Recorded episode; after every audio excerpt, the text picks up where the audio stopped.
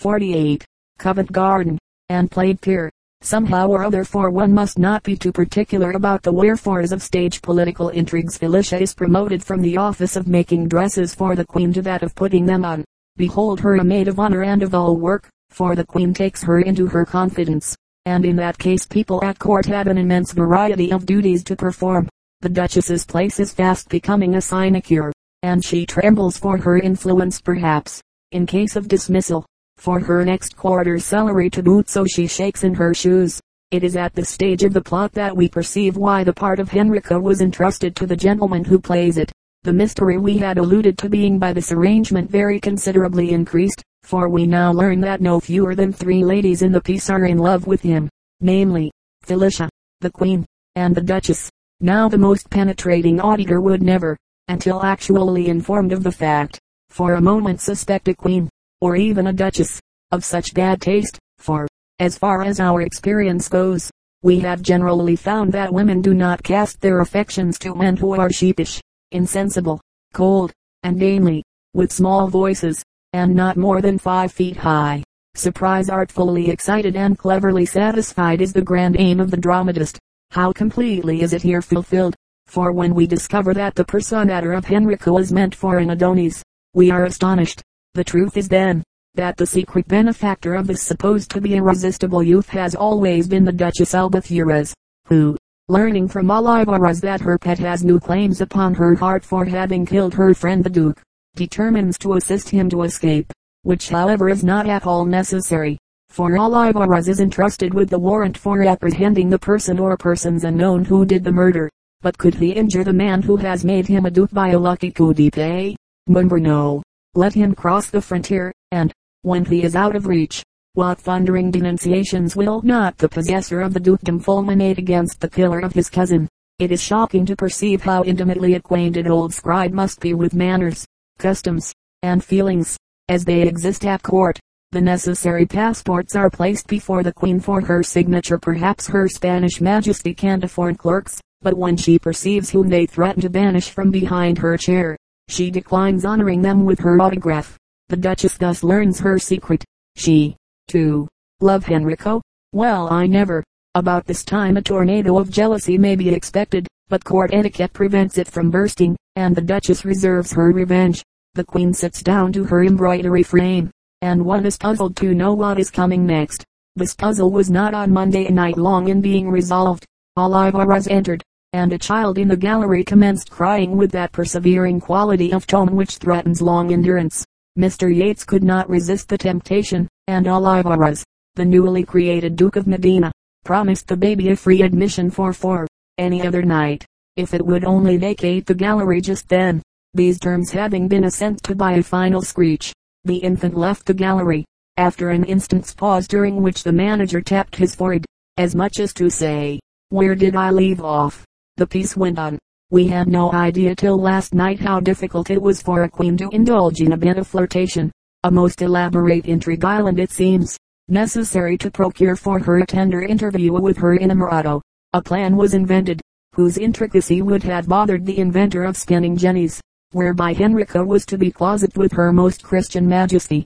Its grand accomplishment to take place when the Queen called for a glass of ice. The original Scribe wrote, "Water," but the Adelphi adapter thought ice would be more natural, for fear the piece should run till Christmas. The Duchess overhears the entire plot, but fails in frustrating it. Hence we find Henrico, Felicia, and the Queen together, going through a well-contrived and charmingly conducted scene of equivoque, the Queen questioning Henrico touching the state of his heart, and he answering her in reference to Felicia, who was leaning over the embroidery frame behind the Queen, and out of her sight. This felicitous situation is interrupted by the spiteful Duchess. The lover escapes behind the window curtains to avoid scandal is discovered, and his sovereign's reputation is only saved by the declaration of Felicia, that the captain is there on her account. Olivares asserts that they are married. To clench the fib, the Queen sees her folly. The Duchess is disgraced. All the characters stand in the well-defined semicircle which is the stage method of writing the word finis. Missus Yates speaks a very neat and blunt tag, and that's all. For this two-act comedy, dear Yates, we pronounce absolution and remission of thy sins, so wickedly committed in the washy melodrama, and cackling vaudeville, thou hast recently affront common sense withal, thine own acting as the courtier was natural, except when thou didst interpolate the dialogue with the baby at crying sin. Believe us, else, thy bows were graceful, and thy shoulder shrugs, are they not chronicled in the mind's eye of thy most distant admirers? The little touches of humor that shone forth in the dialogue assigned to thee, were not exaggerated by the too oft indulged in grimaces. In short, despite thy too monstrous chapeau bras, which was big enough for a lifeboat, thou lookedst like a duke, a gentleman, and what in truth thou really art, an indefatigable intriguan. Thy favored helpmate, too, gave a reality to the scene by her captivating union of queenly dignity and feminine tenderness. But most especially fortunate art thou in thy Felicia. Alas for our hunch and our hatchet nose!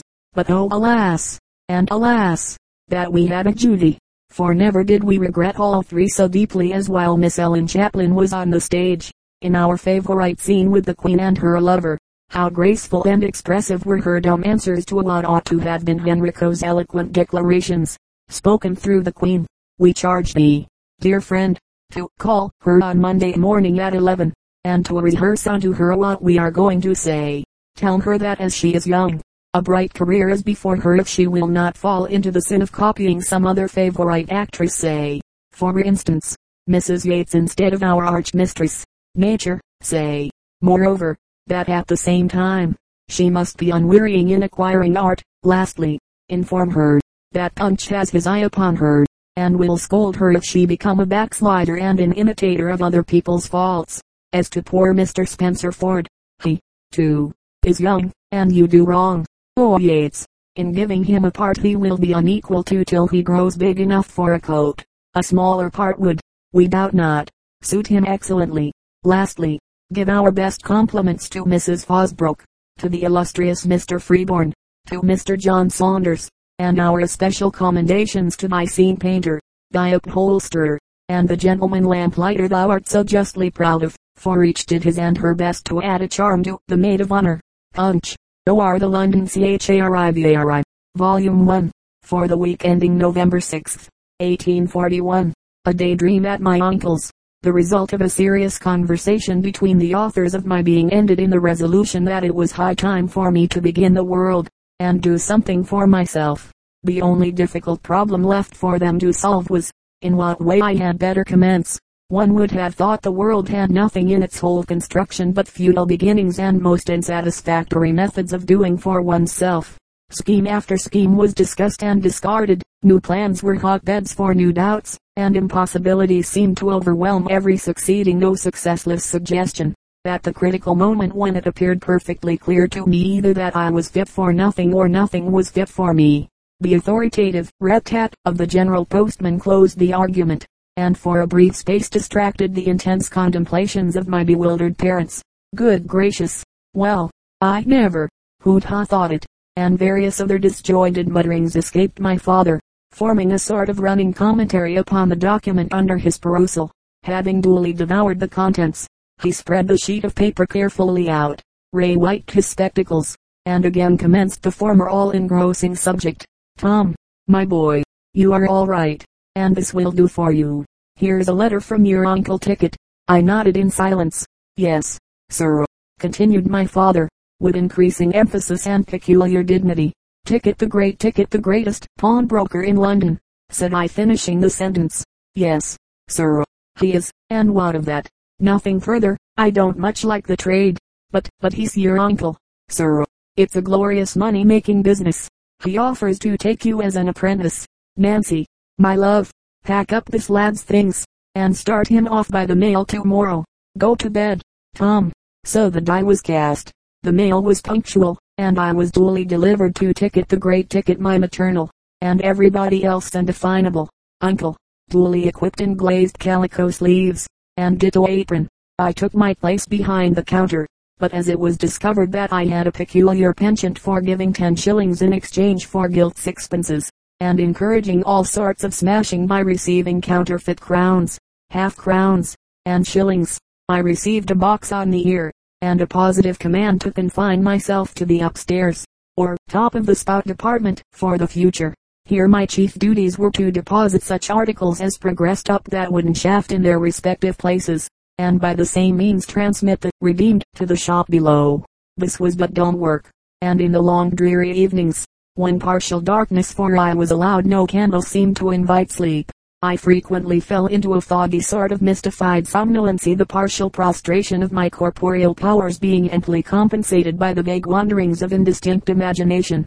In these dozing moods some of the parcels round me would appear not only imbued with life, but, like the fabled animals of Aesop, blessed with the gift of tongues; others, though speechless, would conjure up a vivid train of breathing tableaux, replete with their sad histories. That tiny relic, half the size of the small card it is pinned upon, swells like the imprisoned genie the fisherman released from years of bondage, and the shadowy vapor takes once more a form, from the small circle of that wedding ring, the tear-fraught widow and the pallid orphan, closely dogged by famine and disease, spring to my sight. That brilliant tiara opens the vista of the rich saloon, and shows the humbled pride of the titled hostess, lying excuses for her absent gems. The flash contents of that bright yellow handkerchief shade forth the felon's bar, the daring burglar eyeing with confidence the counsel learned in the law's defects, feed by its produce to defend its quondam owner. The effigies of pride, extravagance, honest distress, and reckless plunder, all by turns usurp the scene. In my last waking sleep, just as I had composed myself in delicious indolence, a parcel fell with more than ordinary force on one beneath. These were two of my talking friends. I stirred not, but sat silently to listen to their curious conversation, which I now proceed to give verbatim. Parcel fallen upon. What the D L are you? Parcel that fell. That's my business. Is it? I rather think it's mine, though. Why don't you look where you're going? How can I see through three brown papers and a rusty black silk handkerchief? Ain't there a hole in any of them? Mumber, that's a pity, but when you've been here as long as I have, the moths will help you a bit. Will they? Certainly. I hope not. Hope if you like, but you'll find I'm right. I trust I didn't hurt you much. Not very. Bless you. I'm pretty well used to ill treatment now. You've only rubbed the pile of my collar the wrong way, just as that awkward black rascal would brush me. Bless me. I think I know your voice. Somehow, I think I know yours. You ain't Colonel Tompkins, are you? Mumber, nor Count Castor. Mumber, then I'm in error. No, you're not. I was the colonel once, then I became the count by way of loan, and then I came here as he said by mistake. Why, my dear fellow, I'm delighted to speak to you. How did you wear? So so. When I first saw you, I thought you the handsomest Petersham in town.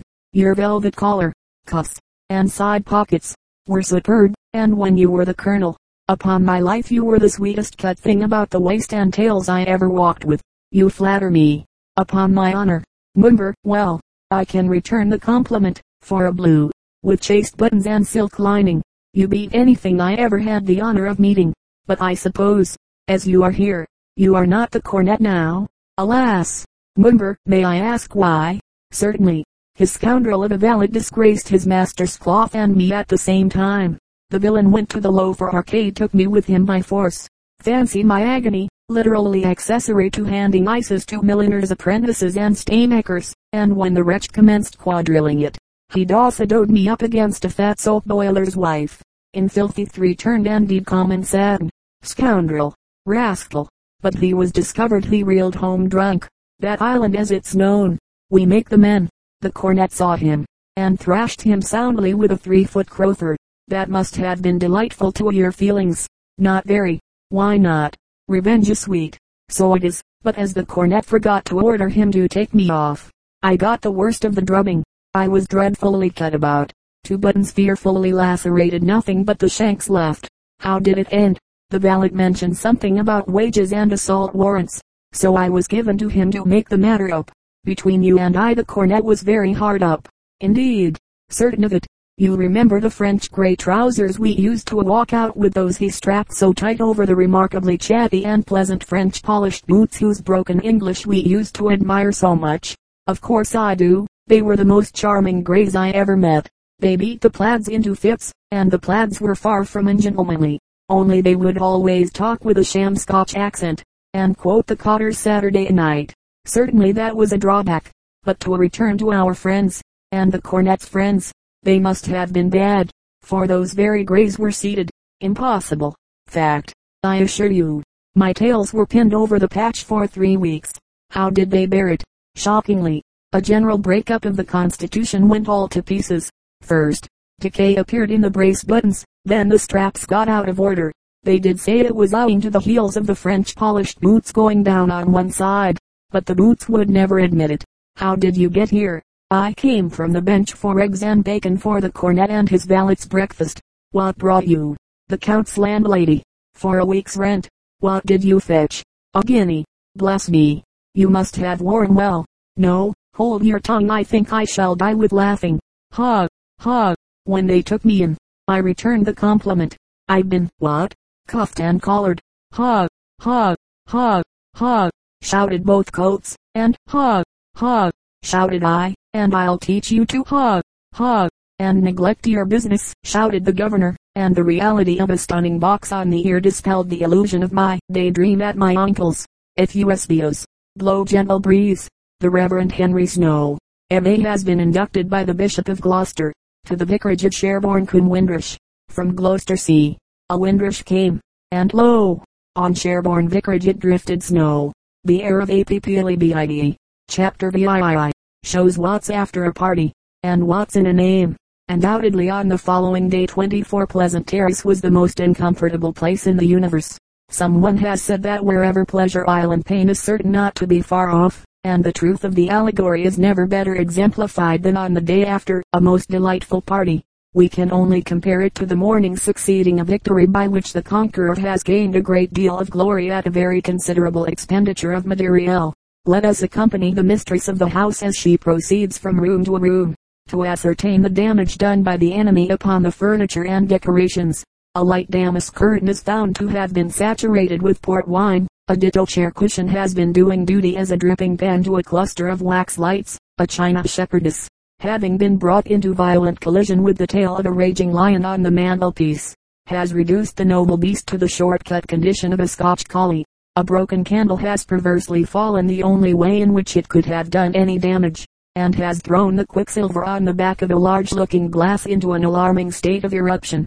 The return of cracked and broken presents a fearful list of smashage and fracture. The best tea set is rendered in fit for active service, being minus two saucers, a cup handle, and a milk jug. The green and gold dessert plates have been frightfully reduced in numbers. Two fiddle handle spoons are completely hors de combat, having been placed under the legs of the supper table to keep it steady. Seven straw-stemmed wine glasses awfully shattered during the three times three discharge in honor of the toast of the heir of Applebites. Four cut tumblers injured past recovery in a fit of entrousamusi by four young gentlemen who were accidentally left by themselves in the supper room. Eighteen silver-plated dessert knives reduced to the character of saws, by a similar number of nice fellows who were endeavoring to do the agreeable with the champagne, and consequently could distinguish no difference between wire and grape stalks. The destruction in the kitchen had been equally great. The extra waiter had placed his heel on the ham sandwich, and, consequently, sat down rather hurriedly on the floor with a large tray of sundries in his lap. The result of which was, according to the following official return, two decanters starred, one salt cellar smithereened, four tumblers cracked uncommonly, an extra waiter many bruises, and fractured pantaloons. The day after a party is certain to be a sloppy day, and as the street door is constantly being opened and shut, a raw, rheumatical wind is ever in active operation. Both these miseries were consequent upon the Applebite festivities, and Agamemnon saw a series of Catarrhs enter the house as the rout's fools made their exit. He was quite right, for the next fortnight neck of mutton broth was the standard bill of fare, only varied by tea, gruel, and toast and water. There is no evil without its attendant good, and the temporary imprisonment of the Applebite family induced them to consider the propriety of naming the infant heir, for hitherto he had been called the cherub, the sweet one, the mother's duck of the world, and daddy's darling.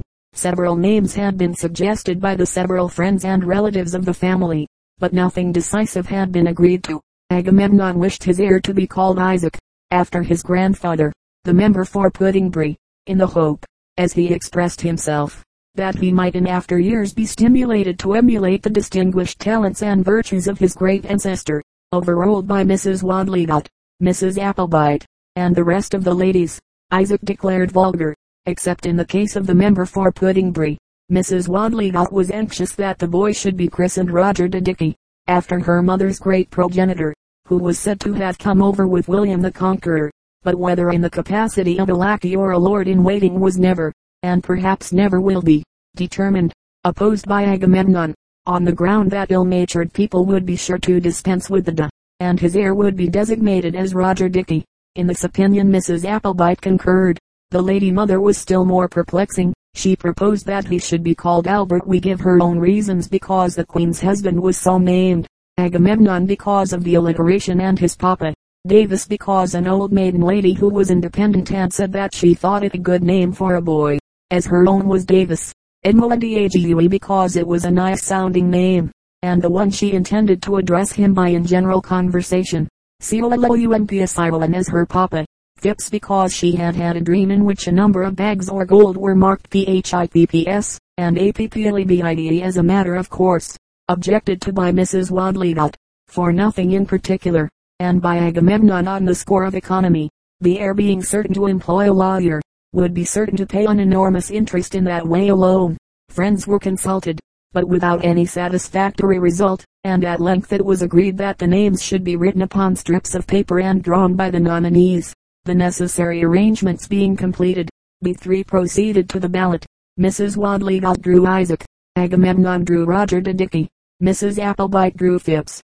As a matter of course everybody was dissatisfied, but with a stern virtue, everybody kept it to themselves, and the heir was accordingly christened Isaac Roger de Dickey Phipps Appleby.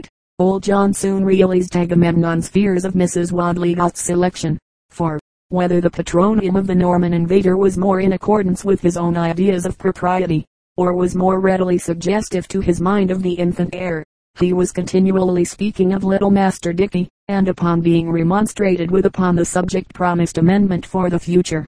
All, however, was of no use, for John jumbled the Phipps, the Roger, the Dickey, and the De together, but always contriving most perversely to a scandalous report. We are requested to contradict, by authority, the report that Colonel Scythorpe was the Guy Fawkes seen in Parliament Street. It is true that a deputation waited upon him to solicit him to take the chair on the fifth of November, but the gallant colonel modestly declined, much to the disappointment of the young gentleman who presented the requisition, so much so indeed, that, after exhausting their oratorical powers, they slightly hinted at having recourse to Rob M E the Exchequer.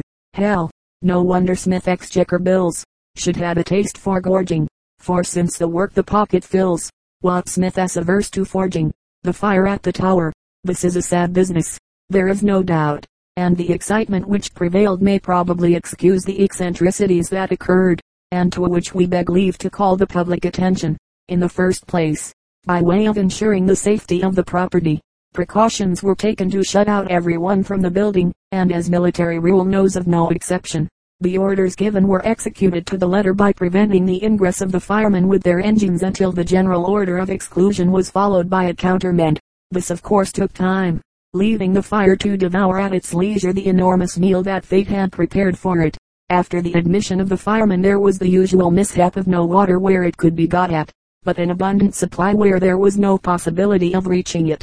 The tanks which the hose could be got into were almost dry, while the Thames was in the most provoking way almost overflowing its banks in the very neighborhood of the fire, and yet, if the pipes were laid on to the water, they were laid off too far from the building to have the least effect upon it. The next eccentricity consisted in the sudden idea that suggested itself to somebody, that all energy should be devoted to saving the jewels, which were not in the smallest danger, and even if they had been, there was nobody knew how to get at them, the key being some miles off in the possession of the Lord Chamberlain. It might as well have been at the bottom of the Thames, and, of course, everybody began tugging at the iron bars, which were at length forced, and the jewels were, at a great cost of time and trouble, removed to a place of safety from a position of the most perfect security. However, this showed activity if nothing else, and of course made the subject of paragraphs about presence of mind, indefatigable exertions, and superhuman efforts on the part of certain persons who, for the good they were doing, might just as well have been carrying the piece of artillery in Street James's Park into the enclosure opposite, while the jewels were being hurried from one part of the Tower, where they were quite safe, to another where they were not more so. It never occurred to anyone to rescue from danger the arms, which were being quietly consumed, while the crown and regalia were being jolted about with the most injurious activity. The treatment of some of the reporters was another curious point of this melancholy business, and a gentleman from a weekly journal, on applying at headquarters, found his own head suddenly quartered by a blow from a musket. This was rather unceremonious treatment on the part of the privates of the line to a person who was also the penny a line we mean, but with a true gusto for accidents, and a relish for calamities, which nothing could subdue. He still pressed forward, with blood streaming from his fractured skull. For additional particulars, the American reporter whose hand was blown off, and had the good fortune to be upon the spot, is not to be compared with the hero who had the exclusive advantage of being able to supply practical information of the ruffianly conduct pursued by the soldiery. It is not stated whether the fire escape was on the spot, but as no one lived in the building that was burnt, it is highly probable that every effort was made to save the lives of the inhabitants. There is no doubt that the latter was strenuously directed towards the clock tower, with the view, probably, of saving the jolly cock who used to adorn the top of it. The reporters mark as a miracle the extraordinary fact, that during the whole time of the fire, the weathercock continued to vary with the wind. The gentlemen of the press, probably, expected that the awful solemnity of the scene would have rendered any man, not entirely lost to every sense of feeling, completely motionless. The apathy of the weathercock that went on whirling about as if nothing had happened, is in the highest degree disgusting, and we can scarcely regret the fate of such an unfeeling animal. Please to remember the fifth of November, November, that month of fires, fogs, filo de southeasts, and fogs, has been ushered in with becoming ceremony at the Tower and at various other parts of the metropolis. In vain has an act of parliament been passed for the suppression of bonfires. November asserts her rights, and will have her modicum of flare-up, in spite of the law, but with the trickery of an Old Bailey barrister she has thrown the onus upon October. Nor is this all. Like a traitorous eclobion she has already hatched several conspiracies, as though everybody now thought of getting rid of others or themselves. The Right Hon. Stringheel Rice Baron James Crow, commonly known as the Lord Monteil, has, like his historical synonym, been favored with a communication which being considerably beyond his own comprehension, he has in a laudable spirit submitted it to Punch, an evidence of wisdom which we really did not expect from our friend Baron James Crow. We subjoin the introductory epistle. Dear Punch, I hasten to forward you the awful letter enclosed. We are all abroad here concerning it, by the by. How are you all at home, to say the least? It certainly does look very ugly. Missus P., I hope, has improved in appearance. Something terrible is evidently about to happen. I intend to pay you a visit shortly. I trust we may not have to encounter any more guys. You may expect to see me on my Friday. I can only add my prayers for the nation's safety and my compliments to Missus Punch and the young P S Years ever, Edmoda Daily. P S. Let me have your advice and your last number immediately. I have made a few notes, and paid the postage. The following is the letter referred to by the Baron James Crow. My lord, being known to some of your friends, I would advise you, as you tender your peace and quiet, to devise some excuse to shift off your attendance at your house, clearly the house of Lords Monteil.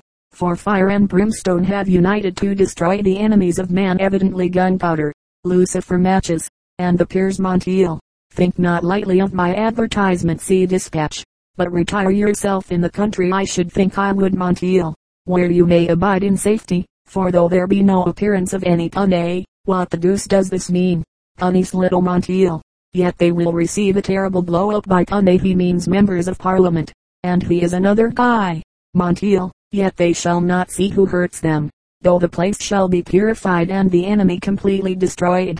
I am, your lordship's servant, and destroyer to her majesty and the two houses of parliament.